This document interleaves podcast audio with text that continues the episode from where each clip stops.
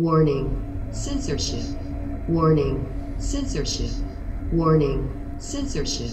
Warning, censorship. Um, other people Hi, everybody. Ezra Levant here. How you doing? Happy Monday. It's August 9th, and every day at 12 noon, we do a live stream. Uh, we used to only do them on YouTube, but then they got really, really um, handsy with our content, started censoring things, even suspended us for a week, demonetized us. We're very mean. Uh, we're basically an auxiliary of the Democrat Party in the United States and Canada's Liberal Party. Very censorious, very uh, malicious. Um, double standards, all that. So we have expanded our live streams to three other platform forms superu.net, rumble.com, and odysee.com, each of which are interesting in their own ways.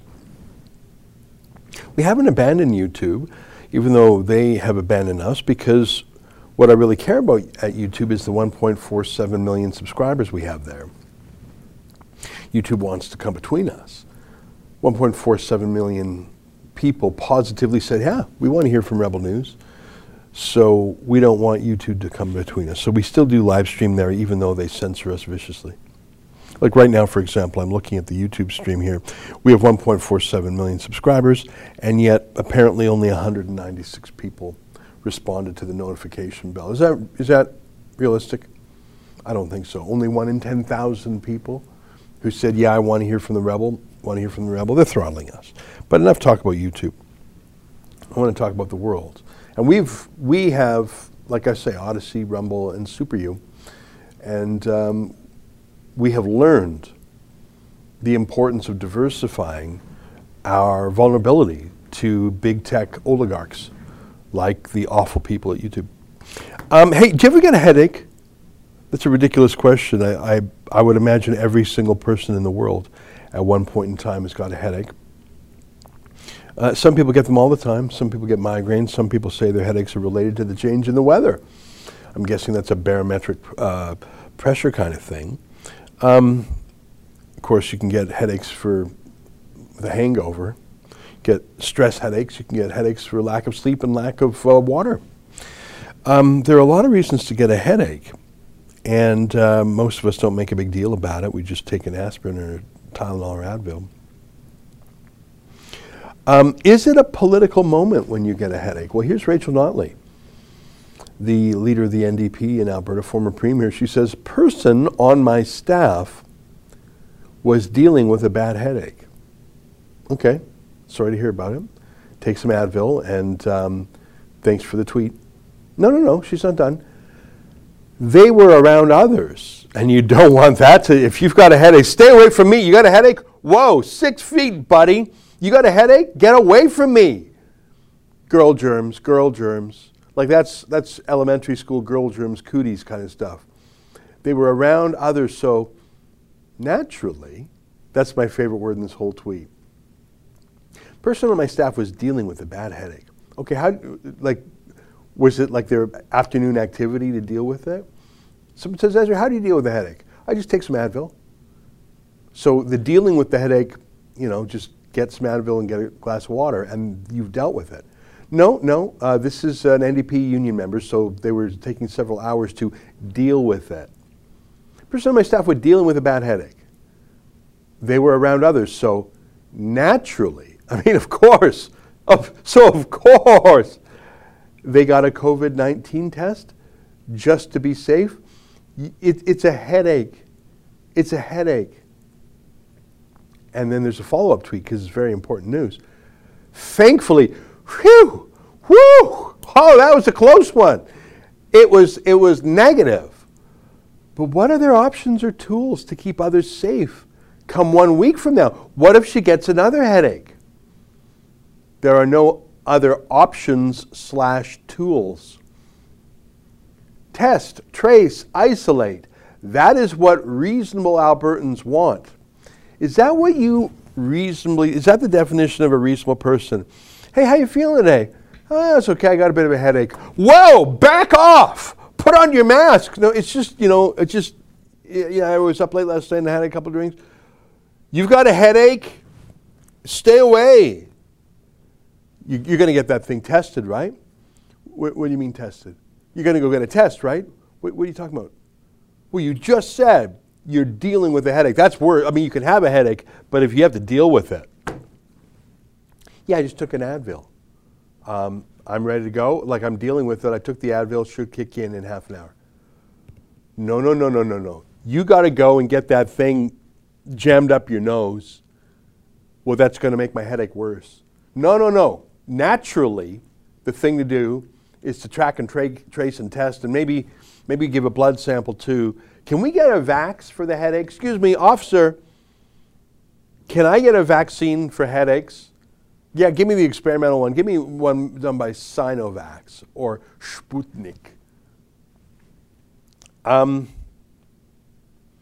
you know, since the advent of Google, when everyone can Google their own uh, medical malady, I think it's created a generation of hypochondriacs. That's a fancy word for meaning people who think they're sick all the time and think the smallest thing is a sign that they're going to die. Now, by the way, sometimes, you know, the old saying, just because you're paranoid doesn't mean they're not out to get you. That's a joke. And you could say just because you're a hypochondriac oh. doesn't mean you're not when sick. Everyone can so there is some value to being able to go online as an amateur and sort of see, in layman's terms, what you have. But you don't want to make the mistake of doing homemade medical doctoring any more than you want to make the mistake of homemade lawyering um, yeah, you know, seek what information you can get. But then, the, you know, could you imagine? Could you imagine someone saying, "I had a headache, so I got a COVID test. I stubbed my toe. Boy, my toe hurt, so obviously I got a COVID test. Uh, I was feeling a little. I had I had Mexican so, uh, food for dinner, so I'm a little gassy. Okay, you, do you want to take a COVID test? Um,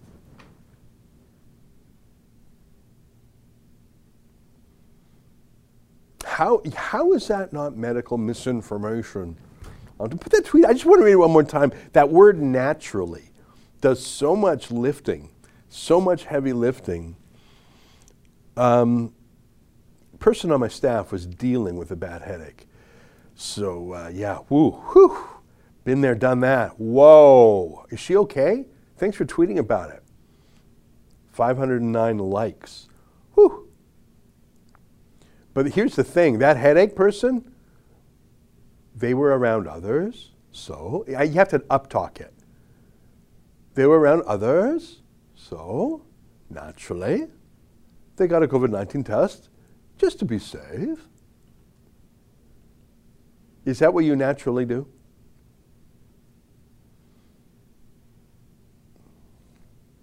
Yeah, that's um, if that is your if that is your science, is that if is that is your hair trigger for throwing the province back into lockdown, uh, you are not normal.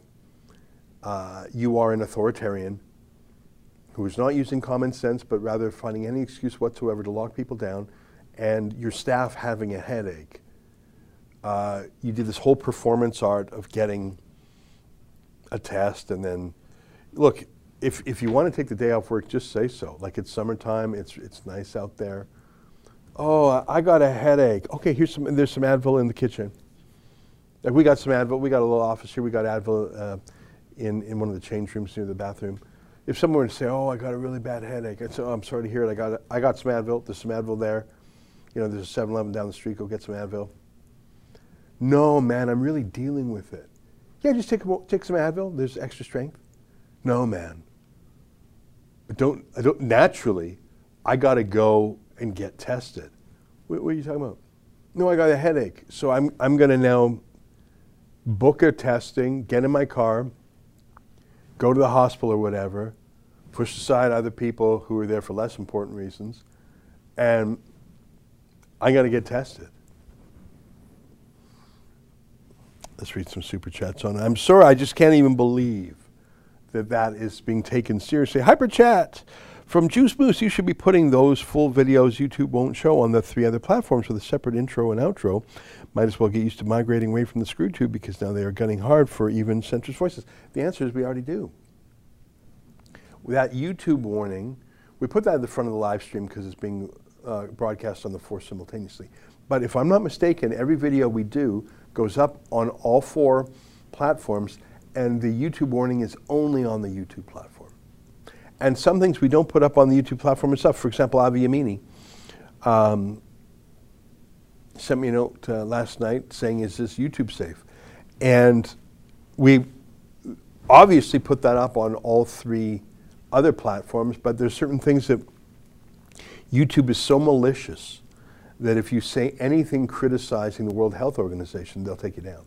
So uh, we don't want to self censor, but we don't want our YouTube channel spiked. So we put the good stuff on Rumble, Odysee, and SuperU.net. Uh, Mog. Amazing that so many feel that this is a sane way to be in the world. I got a sliver. Ow. You know what? I got a sliver. It might be COVID. I might catch COVID. Can you catch COVID from a sliver? Um, I'm dealing with this now. Uh, excuse me? I'm dealing with this. I'm up talking. And I have to get a COVID test naturally.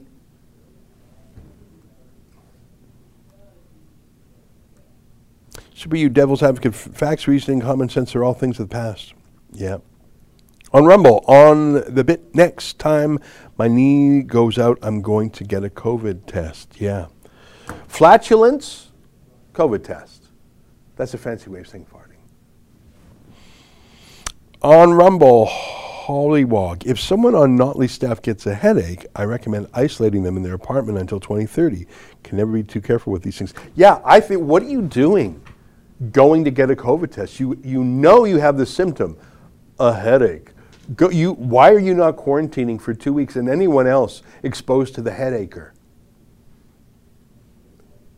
And uh, do you have a headache passport? I'll work on that. On Rumble, joyful from the heart. At the schools, if a child coughs, has a slight sniffle, they were sent home, and all the siblings would be also sent home. They would have to quarantine two weeks to get the COVID test. I don't even think sniffles are, are a symptom. Justin, can you call up symptoms of COVID? I know it's a respiratory thing. That means lungs, right? That means breathing. It's in your lungs. It's, it's like a flu. Um, I don't think it's in the sinuses. Can you pump that up? Okay, so fever, dry cough, and tiredness. Okay, so less common are aches and pains, sore throat, diarrhea, conjunctivitis, headache, blant, blant, blant, headache, a loss of taste or smell, a rash on the skin, discoloration, serious symptoms, chest pain and pressure, loss of speed. So do you see what, like sniffles aren't in there, right? Do you see that? Like sneezing, that's a sinusy thing. This is a lung thing, I think. Now there's some other symptoms there. But do you notice there's no, am I wrong? Have I missed it?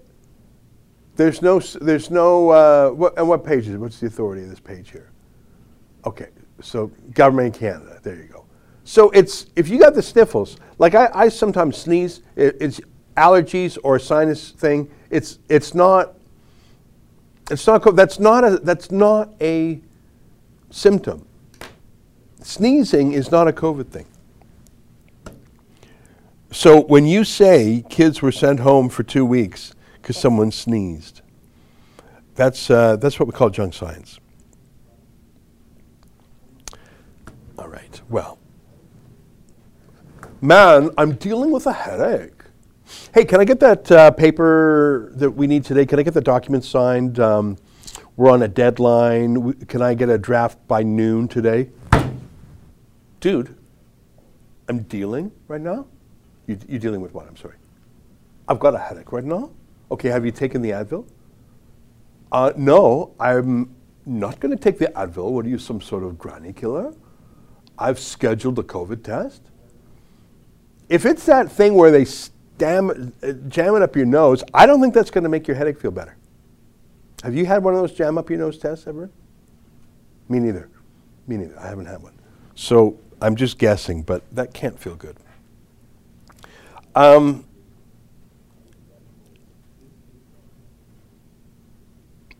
the good news is our moral betters, the sophisticated people. Like not, not dummies like me, but I'm talking about fancy people.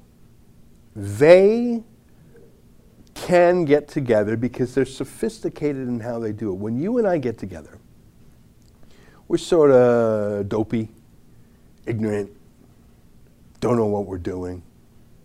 But the sophisticated people, they do it a little differently. And uh, I want to show you a New York Times reporter. It don't get fancier than that. That's sophisticated. You know, there's sophisticated and then there's sophisticated. This is a sophisticated New York Times fancy pants on the fanciest network, CNN, talking about look, this virus, it only goes after you dummies. Take a look.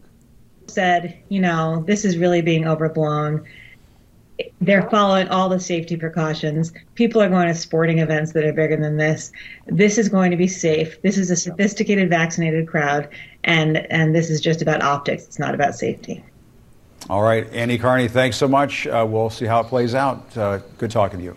So, what are they talking about? What's she talking about? Who are these sophisticated people who are getting together um, that is not as bad as people just going to some sporting event? Ooh.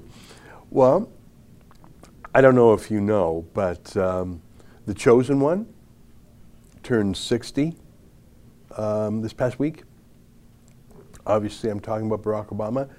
And uh, so he had a big party. DJ posts stealth pics of Obama's epic birthday party before being forced to delete them. It does look sort of epic. Do you have the picture? The Daily Mail probably covered this really well. The massive tent, like he's got this enormous property, Obama. It's quite something considering he really had very modest jobs before being president, and now he's really got a billionaire lifestyle. I don't know where that money came from.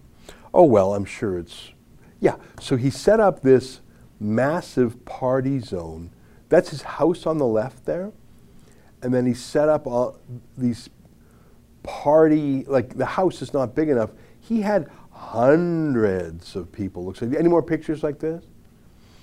And um, can you show me the picture of John Kerry, um, Joe Biden's climate czar, arrived for the party in a private jet because he's John Kerry. I mean, he's sophisticated. So not only is he so sophisticated that he doesn't have to worry about about uh, yeah, there we go. So that's John Kerry getting off a private jet. Uh, yeah, click on that Daily Mail link. You see that one right there? Got it. Chrissy Teigen was there, John Legend, because uh, Don Cheadle, I don't know that other couple there. What's that? Basketball player. Okay, there's. Uh, so look at that massive, massive property and all those catering trucks. You keep scrolling. Daily Mail is that's his house, and then they were building like the tent for the party. That is Barack Obama's house. And they're building the, the party tent or whatever next. So, yeah, keep scrolling. These are great pictures. Gorgeous property. He's de facto a billionaire. Yeah, they're not wearing masks. Why would they wear masks? What do you think? They're sophisticated. Like, like seriously, there's no masks there, are there? Now, by the way, I wouldn't wear a mask either. Um, it's outdoors. I'm not sure if, yeah. So, John Legend, Chrissy Teigen. What's funny, oh, they got masks there for the photo shoot. Uh, what's funny is that, um, who's that?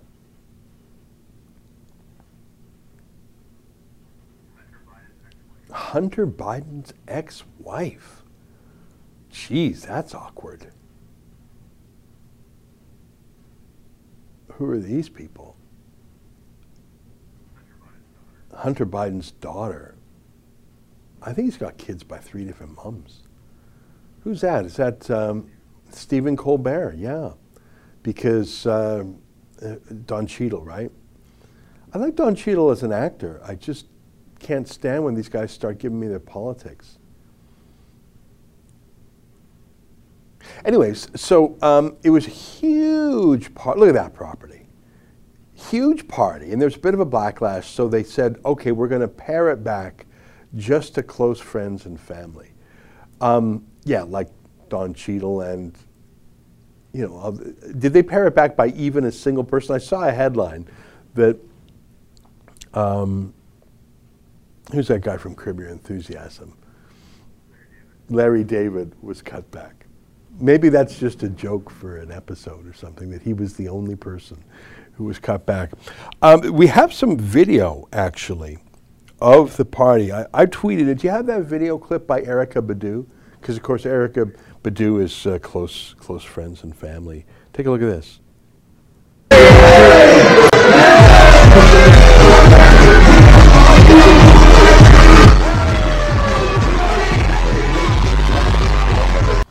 I think, um, I mean, Barack Obama is half black and half white. I think he dances like a white man, if I can say that. Like he, he is, uh, or he's like when Eddie Murphy, remember, you know when Eddie Murphy plays a white man, like when he starts to talk like this? That's, or um, that's Barack Obama. Anyways, you can see they're having a great time, huge party, dance party, no mask, no social distancing. Uh, no such thing as bubbles, just flying in private jets. Yes, some people wore a mask when they were coming in, but there was no masks in this party. Um,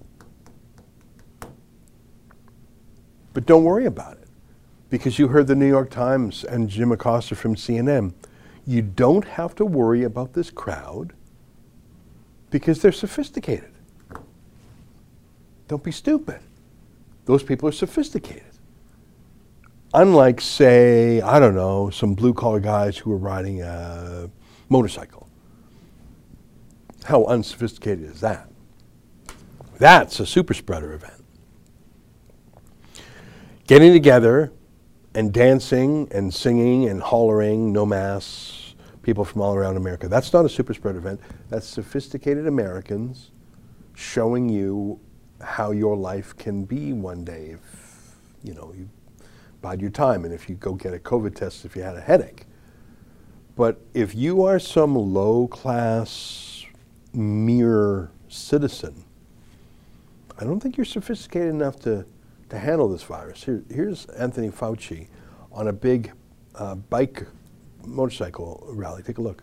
You've brought up uh, regionally the South, but out uh, in the plains, in the Great Plains, we have Sturgis, South Dakota. There's going to be a, there's a gathering right now of some 700,000 people. Last year, it was a smaller turnout, and it was over about 150,000 people, and it and it led to a massive outbreak in the Dakotas, where they became number one and number two uh, for essentially the rest of the calendar year of cases. What do you expect this rally to do to that part of the country? Well, I'm very concerned, Chuck, that we're going to see another surge related to that rally. I mean, to me, it, it's it's it's understandable that people want to do the kinds of things they want to do. They want their freedom to do that. But there comes a time when you're dealing with a public health crisis that could involve you, your family, and everyone else, that something supersedes that need to do exactly what you want to do. I mean, you're going to ultimately be able to do that in the future, but let's get this pandemic under control before we start acting like nothing is going on. I mean, something bad is going on. I mean, we've got to realize that. Yeah, I mean, look, Barack Obama and his friends are sophisticated. What don't you understand about that? Erykah Badu is close friends and family. Stephen Colbert is, you can just see the, the, the resemblance between him and Michelle Obama. They're, they're family, surely, right? Close friends and family only. They're sophisticated. John Kerry flew in his very sophisticated private jet, not like those bikers. By the way, does that not look fun? That, uh, that Sturgis rally? I mean, I'm not a motorcycler, but if you like motorcycles, what an amazing get together. Like it's, that's probably the greatest motorcycle rally on earth. Like, did they say, did they say 700,000? Did I? I don't even know how that could possibly be. Like that's just such a staggering number. Even if it's one tenth that, that's got to be the largest motorcycle rally in the world. Talk about fun. There's got and there's got to be so many different groups. Like there's a whole world. We don't. I don't know anything about this. Maybe you know about this. Um, I have I have friends who do long distance motorcycle rides. Is like their vacation. Like they take them and they like, and what a great way to see the countryside. I, when I was a teenager, I I bicycled through part of Europe, and you wouldn't guess it because I don't look like I'm built for bikes, and those especially those very hard banana seats. I had like to make a little couch, like I had a modified like a little couch seat kind of thing on my bike, very aerodynamic. Okay, let's be honest. Halfway through, I just threw the bike on the train. Got to the next town before everybody else. Said, "What? What took you guys so long? Me and my couch bike. We've been here for hours." But the, the great thing about taking a bike, and I can imagine it's even better on a motorcycle, is you see everything. You don't miss it. You're not going by at 100 kilometers an hour on a highway. A train is lovely, but you go on a bike or a motorcycle, what a great way to see the, the countryside, and you can stop anywhere for a bite or for a vista. It really is a great way to live. Um, I say that based on my tiny experience of riding a motorcycle like twice in my life, but actually that bike trip is what informs me. But no, no, no. How dare you, unsophisticated people, ride your motorcycle in the fresh air? And by the way, they're socially distanced, as if that's a thing. But Barack Obama and sophisticated people can dance in a hot, sweaty tent because they're just better than you. Know your place. And, and I, you, you know, the South, the Sturgis route, the South, oh, the South, they're the worst, and the plains. And I understand that Lollapalooza, the big, you know, uh, hippie folk fest kind of. Yeah, that's that's Lollapalooza. Was that in, was that in uh, Chicago? Look at that. Now, by the way, good for them. That's living again. That's how life was in the before times, right? That's half the fun of going to a concert, don't you think? Not a mask in there. Good for them. You know, it's been a while since I've gone to a rock concert. But it is fun. Who else is there? Who else is there? And who you sitting next to? And are they dancing or singing? Like it's part of the experience. It's not if you want that isolated experience, you'll sit on your couch and watch it on TV. We've all done plenty of that the last 18 months, thank you very little. Want to be amongst people. No, no, no, not unless you're sophisticated. Boy, that makes me mad. Let's read some more. Let's read some more super chats. Um, History Club World, May 2020. I stubbed my toe hard on a rock. It hurt a lot, so I did a symptom checker. It said COVID might be a reason. I knew that was crap, but now I realize that if it weren't for COVID, I would be at school, wouldn't have walked in that rock. Chuck Silver, do not get the Fauci ouchie. Rocks for Northeast. All crew members of a UK Navy ship got two doses and tested negative before boarding. Seven weeks later, they have about 100 cases. Yeah, can you find that? Um, Israel triple dose. There was, this, a headline, I got it from uh, Alex Berenson. It was from the Times of Israel. Maybe you just type in Times of Israel, third shot COVID or whatever. So Israel is one of the most vaxxed countries in the world. They, they were one of the first, and they're um, one of the highest percentage of double vaxxed. And now they're doing the triple vaxxed, if you can believe it. And, so, and according to this Times of Israel story, 14 Israelis who got third shot later infected with COVID 19. Limited data, not enough to draw conclusions on boosters' effectiveness. Ministers said to fight over potential lockdown restriction exemption for shuls. That's a way of saying synagogues. So, um, 14 Israelis who got three shots got the COVID. But it's not enough to draw conclusions on the booster's effectiveness. Uh, yeah, maybe not enough for you, but uh, I think I've just drawn some conclusions. Here, scroll down, let's read a little bit of this story. 14 Israelis have been diagnosed with COVID 19 despite having been inoculated with a third COVID 19 vaccine dose, according to Health Ministry data reported by Channel 12 News on Sunday. According to the network, two of those infected after receiving the booster shot have been hospitalized. So that's serious. That's not just, I got a headache. I'm dealing with my headache right now. I like up, up talking. I just immediately feel whinier, but also, you know, like it's a force field that if don't don't bother me. You're being problematic. Don't you see my pronouns? Hello? Just add a question mark to everything. I'm dealing with my headache. Naturally, I need the day off to go get a COVID test. Naturally. Put it back. Let me read some more from that time, Times of Israel piece there.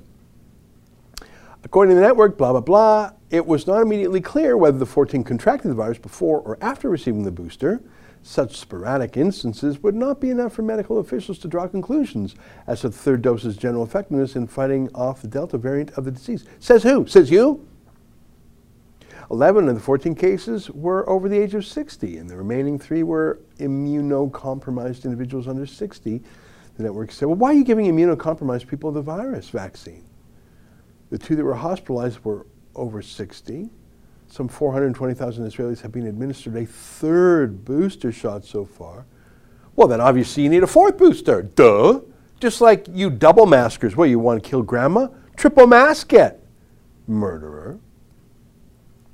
Meanwhile, in the Sunday meeting, government ministers fought over the prospect of a nationwide lockdown during the upcoming high holiday period amid surging COVID 19 cases, according to leaks published on Hebrew language media.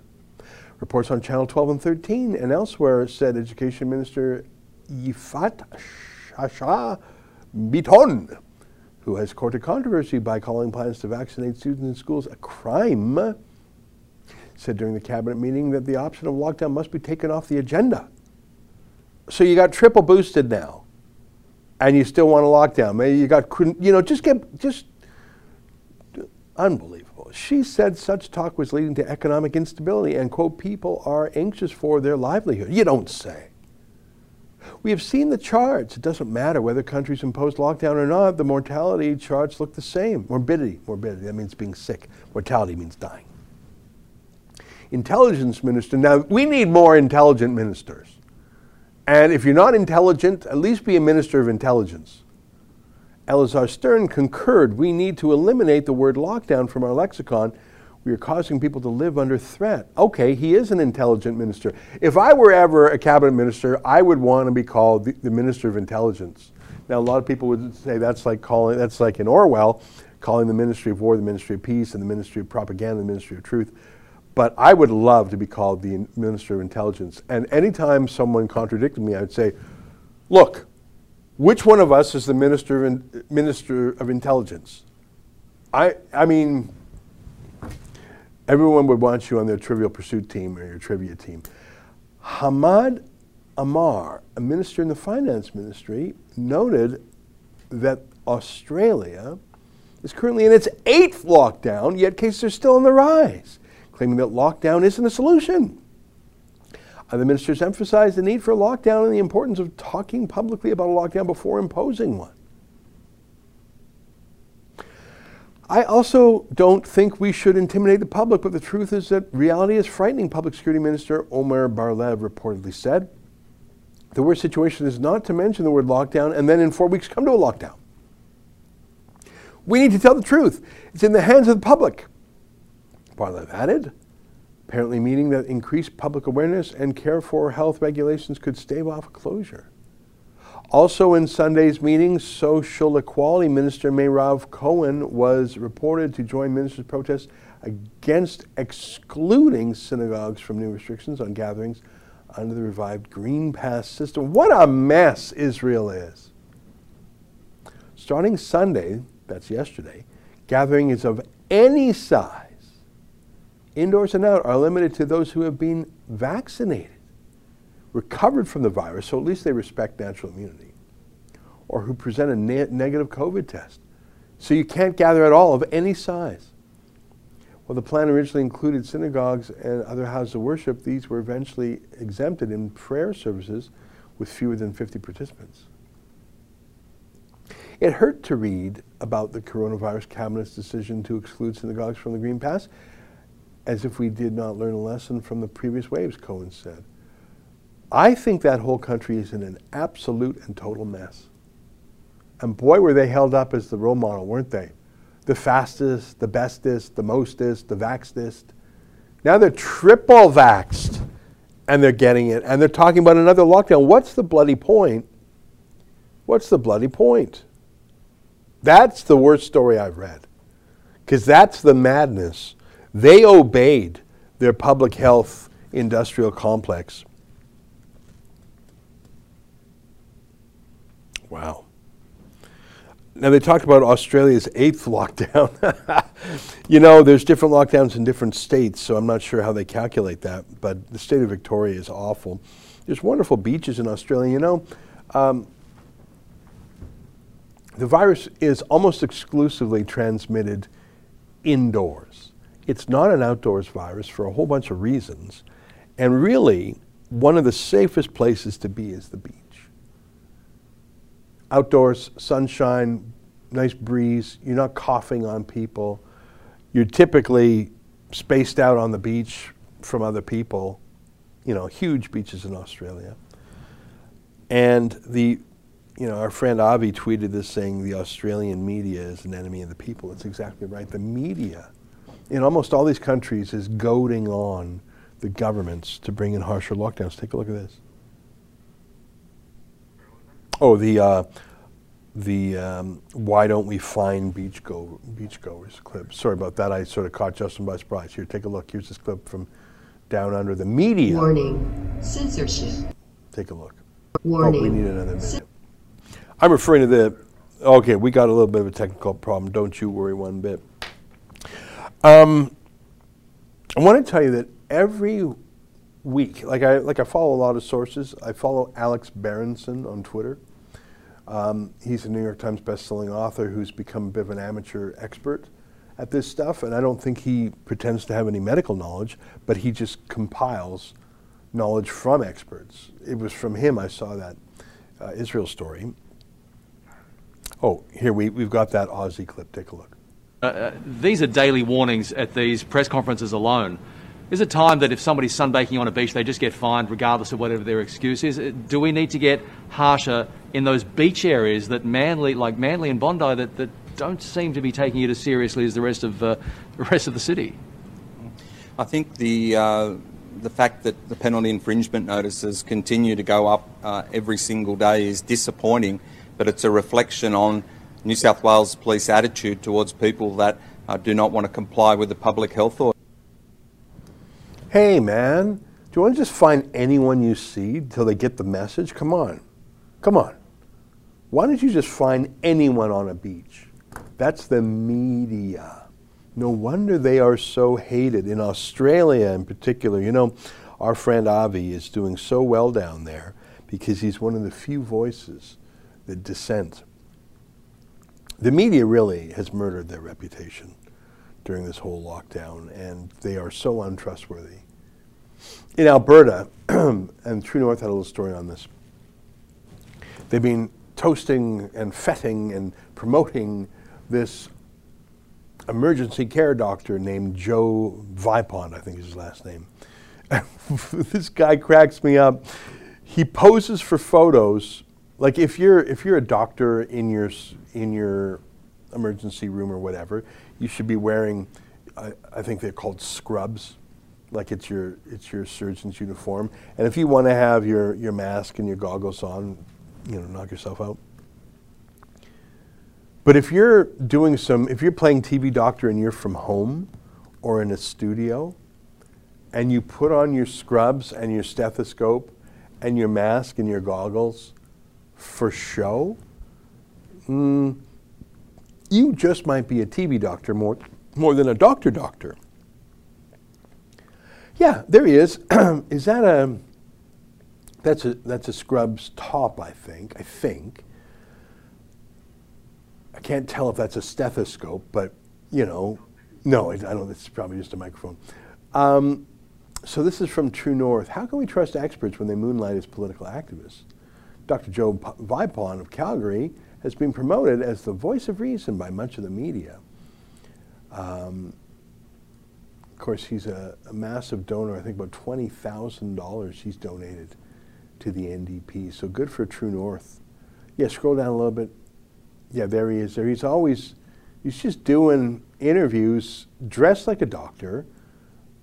Much of the time, he's got his full face gear on. Yeah, $20,000 to the NDP between 2014 and 2019. He just loves playing doctor on TV. And why not? There's this whole class of doctors who were heroes in their little, you know, maybe the heroes to the patient, hero to the co-workers, heroes to the nurses. But now they're playing to a much larger audience, and they don't want that to end. They do not want that to end. Um,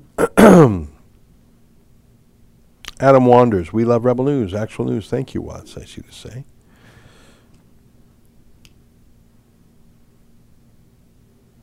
Anyways, I was mentioning, I follow Alex Berenson.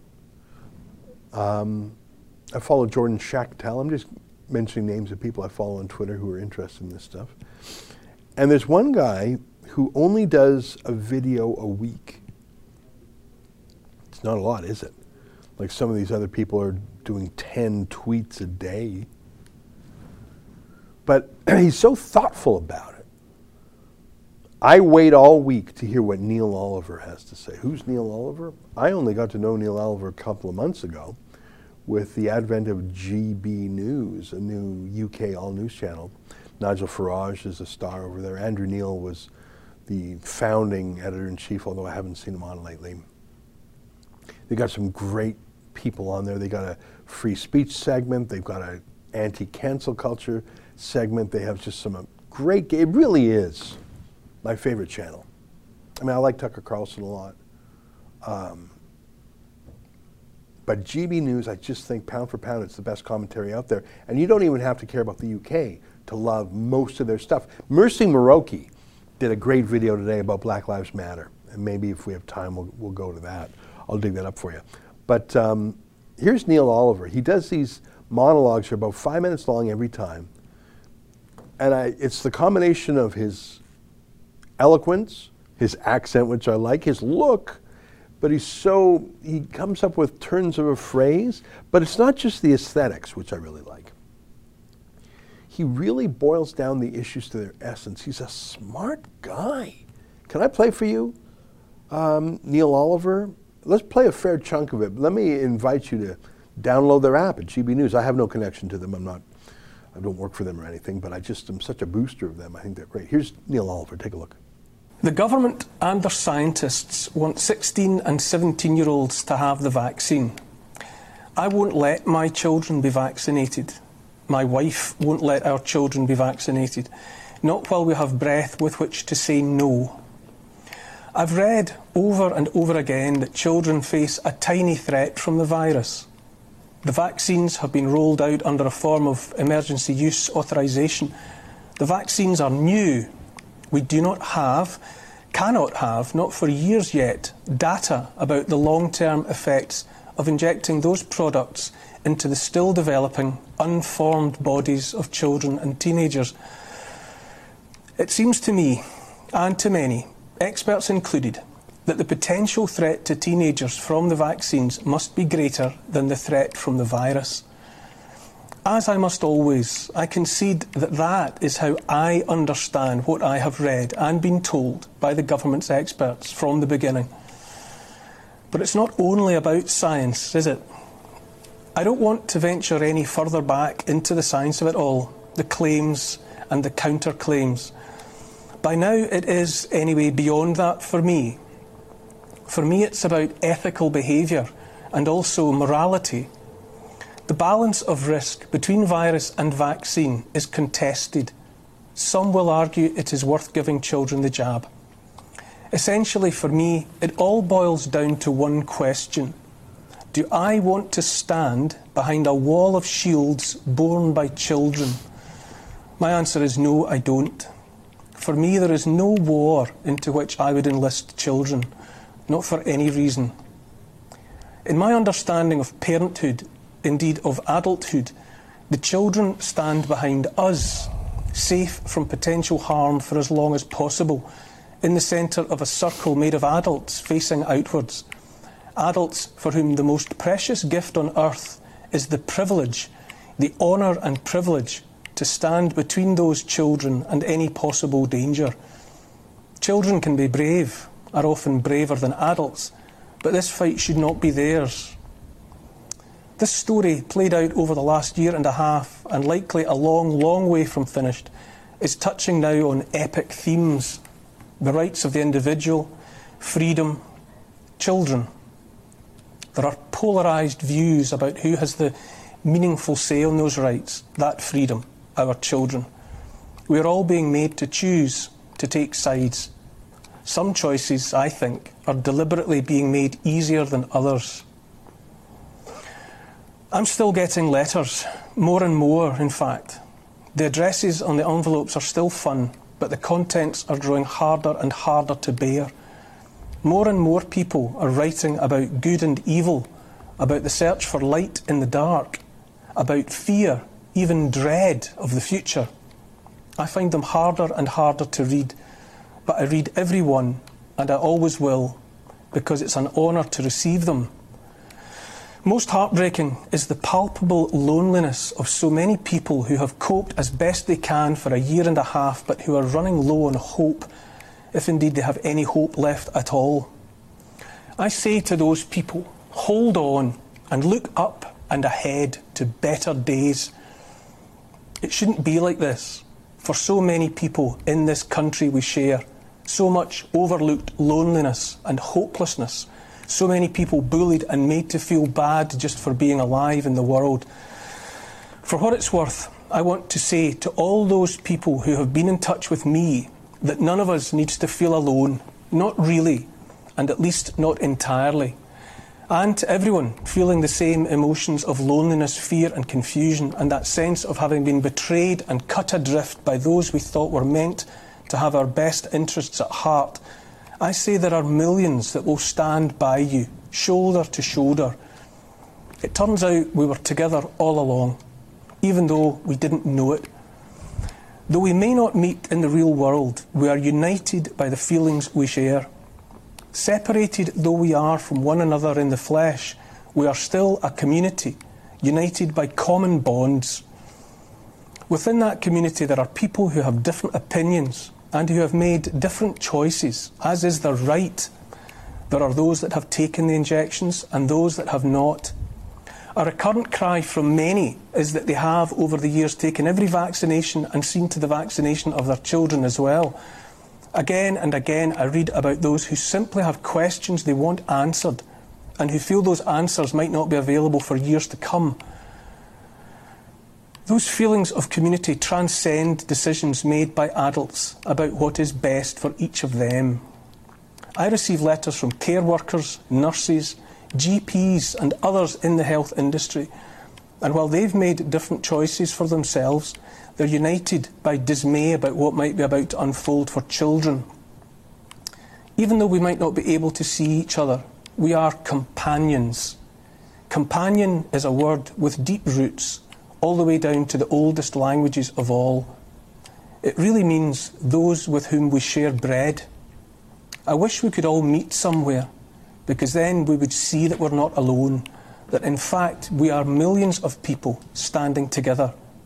No matter what happens next, we who hold common values, values that we hold dear, we are a community, we are companions, we are family. I will continue to dream about a day when we might break bread together. You know, I learn so much from him all the time. Uh, sometimes it's his use of the language. Sometimes it's just very simple ideas about that we can't meet together and we can't see each other.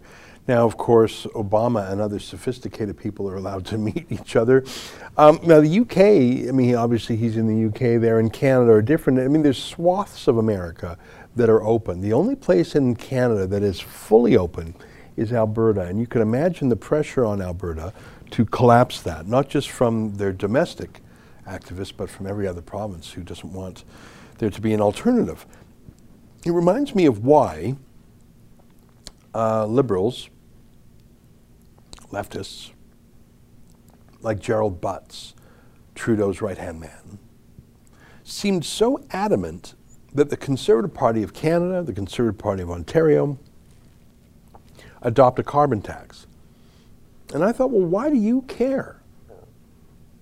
In fact, if you think the carbon tax is so popular, if you think the carbon tax is so right, don't you want your opponents to make the wrong decision and be anti carbon tax and you'll get all the votes? If you think it's a winner, if you think it's a winning idea politically, put aside ideology. If, you, if your job is to get Justin Trudeau elected, why would you want his opposition to copy him on a key platform plank? Wouldn't, wouldn't you want your opposition to go down the wrong path? And the answer is so obviously that you want to remove any dispute, any debate at all about an issue and not have it come up at all so voters have no choice at all on the matter and it's just taken off the debate. That's done a lot in Canada by having courts make highly political decisions and then it's, oh, that's already a matter that the court has decided on, that's closed forever. You can't even talk about that. As long as there's one party that doesn't believe in a carbon tax, two things happen. First of all, people actually have a choice if that's their most important issue, and they have the knowledge that they're not alone. And it was always conspicuous to me that Gerald Butts did not want conservative parties to oppose his party on that because they didn't want voters to think that they were part of a larger movement. They wanted anyone who was against the carbon tax to think I must be the only person in the world who thinks this way. I think it's the same way on lockdowns and vaccines, especially forced vaccines. I think if everyone thinks, oh, well, I guess I'm the only one who feels this way, no one else feels this way, I guess it's hopeless to oppose it. I suppose I'll just do what Everyone else is. But for that psychology to take over, you have to observe that everyone else is. So if you learn that others aren't, in fact, that way, not only do you no longer feel like an outcast, but maybe you can do something about it, about it collectively. That's what I thought of when Neil Oliver said perhaps we can meet together. These 700,000 bikers, or even if it's only 70,000 um, in Sturgis, they're getting a lot of mutual reinforcement, whatever their views are, that they know they don't have to listen to Anthony Fauci. They don't have to listen to the New York Times lady calling them unsophisticated. They don't care because they know that they're not alone. If, if you're the only person in the world who thinks, oh, geez, I'm the only person, it's harder to fight back. Um, how are we doing for time? 1253. I, um, so I, um, that's, that's GB News, and, and I've said this before, download the app. GB News is in Great Britain News. It's free, so really there's no reason not to do it. I know that half of what they talk about it will be of no interest to Canadians or Americans or Australians. I know that. But a lot of what they talk about will be like, would you not agree with me that what Neil Oliver talked about there is absolutely of interest to every Canadian and many Americans and many Australians and many Israelis? The fact that he's saying it in a cool Scottish accent just makes it more interesting, but it doesn't take away from the universality of his message. And there's some very interesting commentators. Uh, um, Inaya Folarin, Iman Mercy Muroki. And Mercy is so, is so young, but uh, she's courageous, which um, sometimes you have a, a, lot of courage in a little person, and I, am saying that in an affectionate way because uh, she's tough.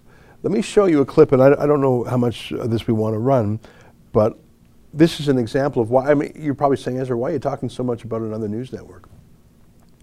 Because I know how bad it is in the UK. I mean, I used to report there all the time on Tommy, Rob- Tommy Robinson's trials, and it was completely uniform.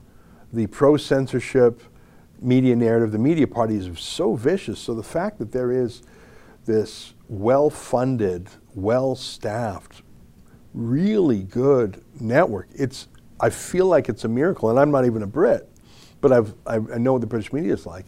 And all I can say is I hope they can endure. Uh, here, let me uh, play for you a little bit from Mercy Muroki, who's so smart. And, and listen to her here. Take a look. Now, over the weekend, a police officer was slashed while he was attending a stabbing in North London, just another in the ever growing list of knife crime on British streets. London is yet again set to have a record breaking year in terms of knife crime. Last year was a record breaker, as was the year before. The problem is getting worse. So, what are the stats on knife crime? Well, since 2010, the number of violent and sexual crimes that involved a knife have gone up by more than 50%. The number of threats to kill using knives have more than tripled. And this isn't just an inner city London problem. Surrey, Surrey, for God's sake, crowned as the poshest home county in England, has seen a nearly 600% increase in offences involving sharp instruments over the last 10 years. And let me say what we're all thinking. There's one group in society that is most involved in knife crime from both sides. Nearly half of all murder victims in the capital have been black. That's despite people, black people, making up only 13% of London. And on the other side, nearly half of people charged with knife crimes are black. Often these are young black men running around in broad daylight, acting tough with their blades. I've seen the videos, you've seen the videos. I'm not saying knife crime is a black problem, of course, it's not. White people stab too, let's just be clear. But when young black men are three times more likely to be murdered than any other group, to ignore the race aspect is completely irresponsible. And you'd think, you'd think the groups which claim to care so much about black lives would be all over the issue like a rash.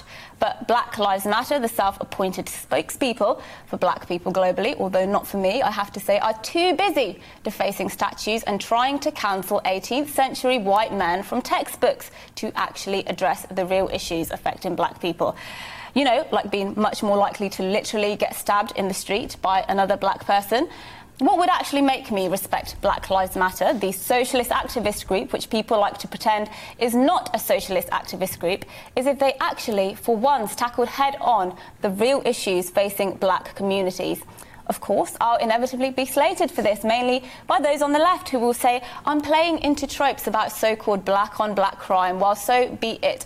I won't cower from saying that when knife crime is on the rise, it means the blood of more black kids is on the streets, and more black kids will end up in jail. And quite frankly, if you're uncomfortable with pointing out that knife crime is disproportionately a black issue, then clearly black lives don't really matter to you.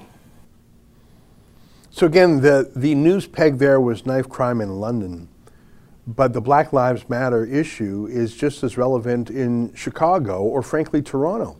You know, I, uh, I follow uh, different police forces on Twitter um, New York Police Department. I follow. They have various accounts, including the uh, um, the police union there, which I really like. I follow various British police just because they have the, the craziest, wokest announcements all the time. They're the ones tweeting, "Don't say something mean on social media or we'll arrest you." Like they're just off the hook crazy. Um, I follow Toronto's police, a couple of different accounts. Last night, how many shootings were there in Toronto last night? Like, did they did it even stop? So um, I don't know um, the demographics of those crimes, but um, Mercy makes the point: if you're if you call yourself Black Lives Matter, and if both the perpetrators and the victims of knife crime are disproportionately black, and you got nothing to say about that, maybe black lives don't matter to you. Now, of course, it's a lot easier for someone like Mercy Muroki to say it than someone like me. But it doesn't mean it's easy because actually maybe it's not easier for her to say it. The peer pressure, the, the insults that come at her for not toeing the Black Lives Matter line must be ferocious. So I'm just very impressed with, with her. It's just another reason to follow GB News. Um, Rumble, Sisser2 says, I love to hear what Neil Oliver has to say. Remarkable to hear such truth. Yeah, he's so good. And maybe it's because he only does one a week. So he really, really crafts it. Joyful from the heart. Someone asked, why are children put last? They're made to suffer so much to save grandma. Should be the other way around. Yeah, you're right. Um, what else did I send you there? Did I send you something else? Yeah, let's take a look. Here's a tweet from the Premier of Nova Scotia. New, a Liberal government will be proactive in exploring a provincial vaccine certificate for going to restaurants, shops, gyms, and other businesses. Scotia Pass would allow you to attend events without fear while not putting people's health at risk from dangerous COVID variants. Um, so he, that's the Premier of Nova Scotia. Now, um, did we just not, like just literally moments ago, did we not just learn that from Israel, one shot, two shots, three shots, people are still getting uh, still getting the virus? Didn't, didn't we? Did we not just read that? So how can the premier make this promise? And uh, how can he promise that you'll be safe? I don't think he can promise that.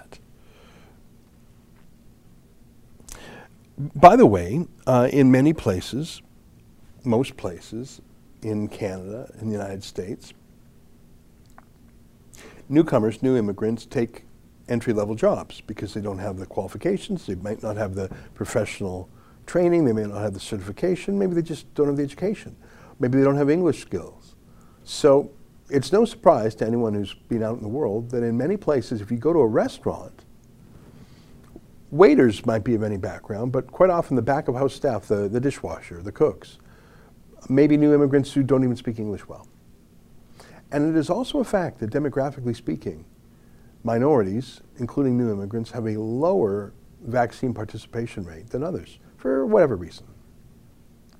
So if you are the Premier of Nova Scotia and saying you're going to require restaurants to have vax passports for both customers and staff,